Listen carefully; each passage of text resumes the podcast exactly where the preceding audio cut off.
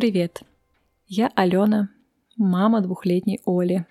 А это подкаст, в котором я рассказываю про свое обыкновенное родительство, делюсь переживаниями, страхами, радостями, рассказываю о своих переменных успехах и периодических провалах. Я делаю это для того, чтобы напоминать самой себе и каждому, кто меня слышит. Ты справляешься. Сейчас, когда я записываю этот эпизод, за окном плачет дождь, и, пожалуй, это идеальный саундтрек для сегодняшнего дня и моего состояния. Бывают такие дни, когда мое настроение можно описать устойчивыми выражениями типа «встала не с той ноги», «чувствует себя не в своей тарелке» или «все из рук валится», а лучше всеми сразу. Со мной, честно говоря, такое бывает не очень часто, ну, пожалуй, пару раз в год. Но Сегодня именно такой день. Обычно такое случается, когда накапливается физическая усталость и ментальное напряжение. Вчера мы вернулись из э, короткой, но интенсивной и наполненной впечатлениями поездки, в которой Оля довольно продолжительное время проводила у меня на руках. То есть мы перемещались из пункта А в пункт Б в новых для нас местах, и для того, чтобы это перемещение проходило быстрее и более безопасно, Оля была у меня на руках. Ну, она и сама не сказать, что изъявляла желание ходить ногами. Но при этом четко давала понять, что, конечно же, к папе на руки она не пойдет. Оля весит примерно 11,5 килограммов, я 53, и я забыла хипсид, поэтому удерживать ее было довольно сложно. Плюс я бы и без Оли за эти километры устала. А тут дополнительная нагрузка. В общем, моя спина сказала пока уже к концу первого дня. Но и на второй, и на третий день, если Оля не спала и не сидела на диване, она предпочитала мои руки. В машине Оля, спасибо ей за это большое, спала практически всю дорогу. Но я тоже уставала, потому что сидеть э, почти пять часов сложно, хоть и в довольно комфортных условиях. В общем, я, во-первых, устала физически.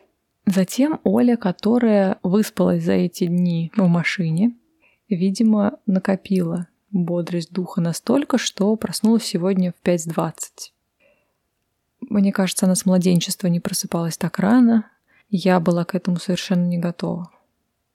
Ну, конечно, я встала, дала ей банан, который она просила, включила ей мультики, которые она просила, и надеялась, что смогу, ну уж если не доспать, то хотя бы просто долежать рядом с ней под пледом. Но и это мне не удалось, потому что человек не желал терпеть кого-то лежащего рядом с собой. Она повторяла «Мама, не бай! Мама, не спи!» и требовала, чтобы я села. Это был отдельный повод для моего негодования и дальнейшего раздражения. Потом, примерно сразу же после пробуждения, я узнала довольно печальные новости о близком для меня человеке. И это выбило почву из-под ног на долгое время и, разумеется, тоже не способствовало хорошему настроению. На усталость и дурное настроение накладывались Олины 100 тысяч мам, которые она успела произнести за пару часов. Затем Оля вытащила меня на раннюю для нас прогулку. В районе 8 утра мы пошли на улицу. Там мы, конечно же, сходили в магазин, как мы обычно это делаем, где Оля очень-очень-очень долго выбирала то же самое, что она берет всегда. В этот раз это был чупа-чупс. На улице меня ужасно бесили последствия празднования, ну, либо просто суббота, либо все-таки День города сказался.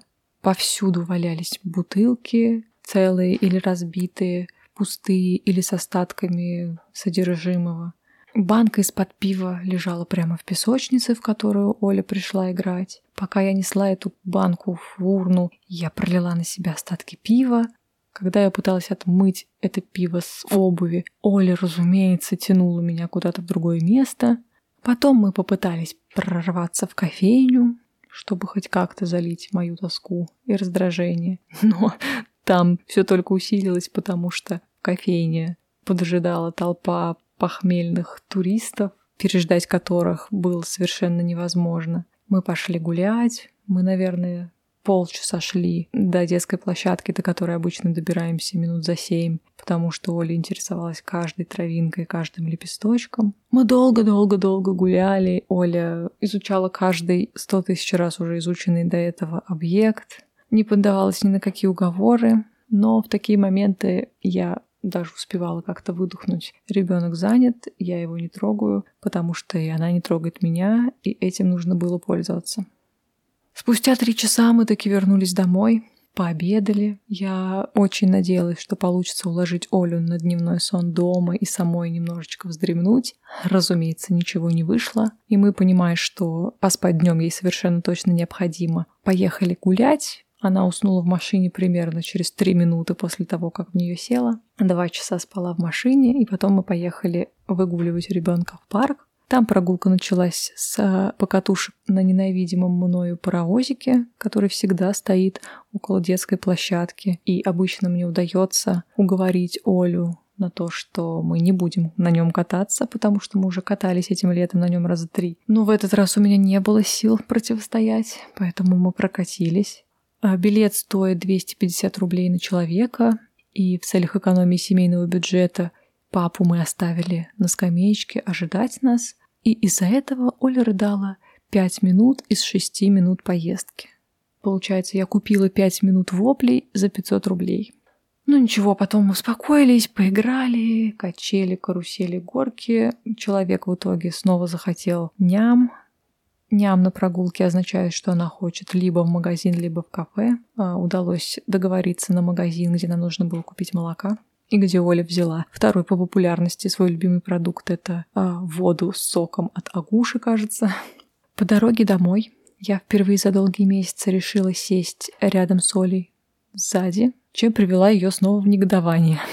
Нам до дома было ехать минут 15, и почти все это время Оля пыталась указать мне на мое место и возмущалась, что мама сидит рядом, а не впереди. А я все это время пыталась объяснить, что теперь уже я пересесть не могу, и в следующий раз обязательно сяду, где мне положено, но сейчас надо потерпеть. Когда мы уже приехали к своему району, она показывала пальцем в окно и повторяла «Мама мой, мама мой». Что значит «мама домой» или «мама дом»? Я уже просто истерически смеялась, прислонившись лбом к холодному стеклу. Муж решил поддержать меня, помочь мне и начал передразнивать Олю, говоря ей «Оля, дом, смотри наш дом, Оля». Ну, на пятнадцатом повторении меня стал раздражать и муж. В общем, поездка удалась. Когда мы пришли домой, я надеялась, что мне удастся побыть, ну, хотя бы парочку минут наедине с собой. И это тоже не получилось, потому что ребенку требовалась мама примерно всегда. Она начинала вопить, если я отлучалась дольше, чем на минуту, в другую комнату, в туалет, а, попить воды. Приходила за мной, тянула меня за руку. В итоге мне удалось вырваться на свободу только когда Оля уснула. Усталость я чувствовала примерно в течение всего дня. Раздражение накатывало волнами.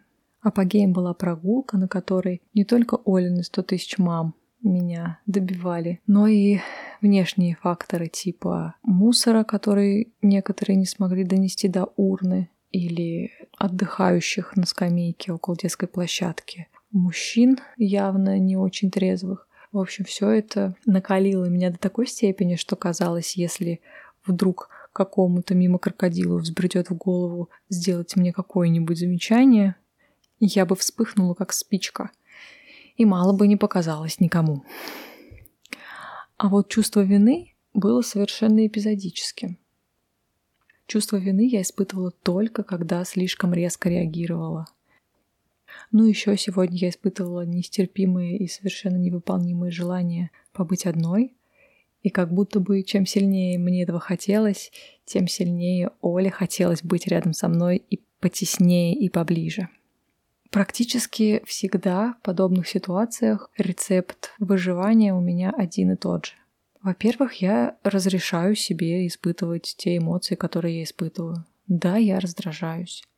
Да, я злюсь, потому что хочу попить чаю, а не сидеть рядом с ребенком и наблюдать, как она разрисовывает меловую доску, совершенно не нуждаясь в моем присутствии на самом-то деле. Это нормально. Нормально злиться, нормально раздражаться, нормально уставать. И за эти эмоции я себя совершенно не корю. Ну, по крайней мере, стараюсь. Я признаю, что эти эмоции сейчас во мне, что они бурлят, их много.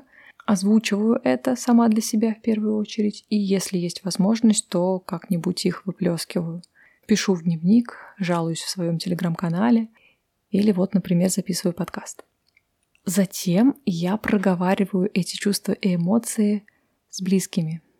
И с мужем, и с дочерью, даже если она не очень-то понимает, что значит раздражение, например. Я объясняю, почему я сейчас вот такая, какая я сейчас. И как будто бы и им становится легче, потому что они понимают, что дело не в них. И мне становится легче, потому что я объяснила, я сделала все, что могла в конкретный момент времени. А еще я стараюсь внимательнее прежнего наблюдать за Олей, за мужем, за котами, за теми, кто рядом. Мне это нужно для того, чтобы как будто бы острее увидеть, какие они классные, как они тянутся ко мне, несмотря на все мои колючки в этот день, какие они чудесные люди и коты, какие они ласковые, как они меня любят. И отмечая все это про себя или вслух, я как будто бы вытесняю раздражение благодарностью и умилением. Конечно, тактильность очень выручает в эти моменты. Когда меня слишком сильно дергают словами, конкретным словом «мам» в данной ситуации, молчаливые обнимашки становятся практически лекарством. То есть я ужасно раздражаюсь, когда Оля 10 раз подряд говорит мне одно и то же, но стоит ей прижаться ко мне, я таю, и мне становится физически легче и теплее. Ну или спасибо, конечно, мужу, который в три раза больше обнимашек мне выписывает, и это тоже помогает. Коты тоже будто бы чувствуют и стараются прийти, сидеть на коленках, коснуться хвостом ноги, но им вообще сложно сейчас конкурировать за внимание с дочерью, поэтому кототерапия работает чуточку хуже. Конечно, если я не сдержалась и как-то резко ответила, если я как-то ругнулась, как обычно не позволяю себе, я прошу прощения, признаю, что я была не права. Это кажется мне важным для сохранения отношений и с тем, кто понимает уже, что происходит, и с Олей, который, может быть, пока не понимает. Мне бы хотелось, чтобы мой ребенок видел, мама живая, она не робот. Мама может испытывать разные эмоции, не только быть оплотом спокойствия, доброты, тепла, счастья от взаимодействия с э, окружающими. Но также мама может уставать, маме бывает плохо, это нормально. И если мама раздражается или шипит, или рычит от усталости или внезапной злобы, это не значит, что мама разлюбила своего малыша, и мама теперь будет всегда такой. И еще я хочу, чтобы мой ребенок видел, что проявлять разные эмоции важно, это здоровая ситуация. Нет плохих или хороших эмоций. Они в нас живут, значит, они имеют право на существование. Не нужно себя за это корить. Я стараюсь не допускать таких кризисных моментов, когда сил нет улыбаться. Так было сегодня уже в 9 утра. Стараюсь так не уставать и находить время для себя, но получается не всегда. И это тоже нормально.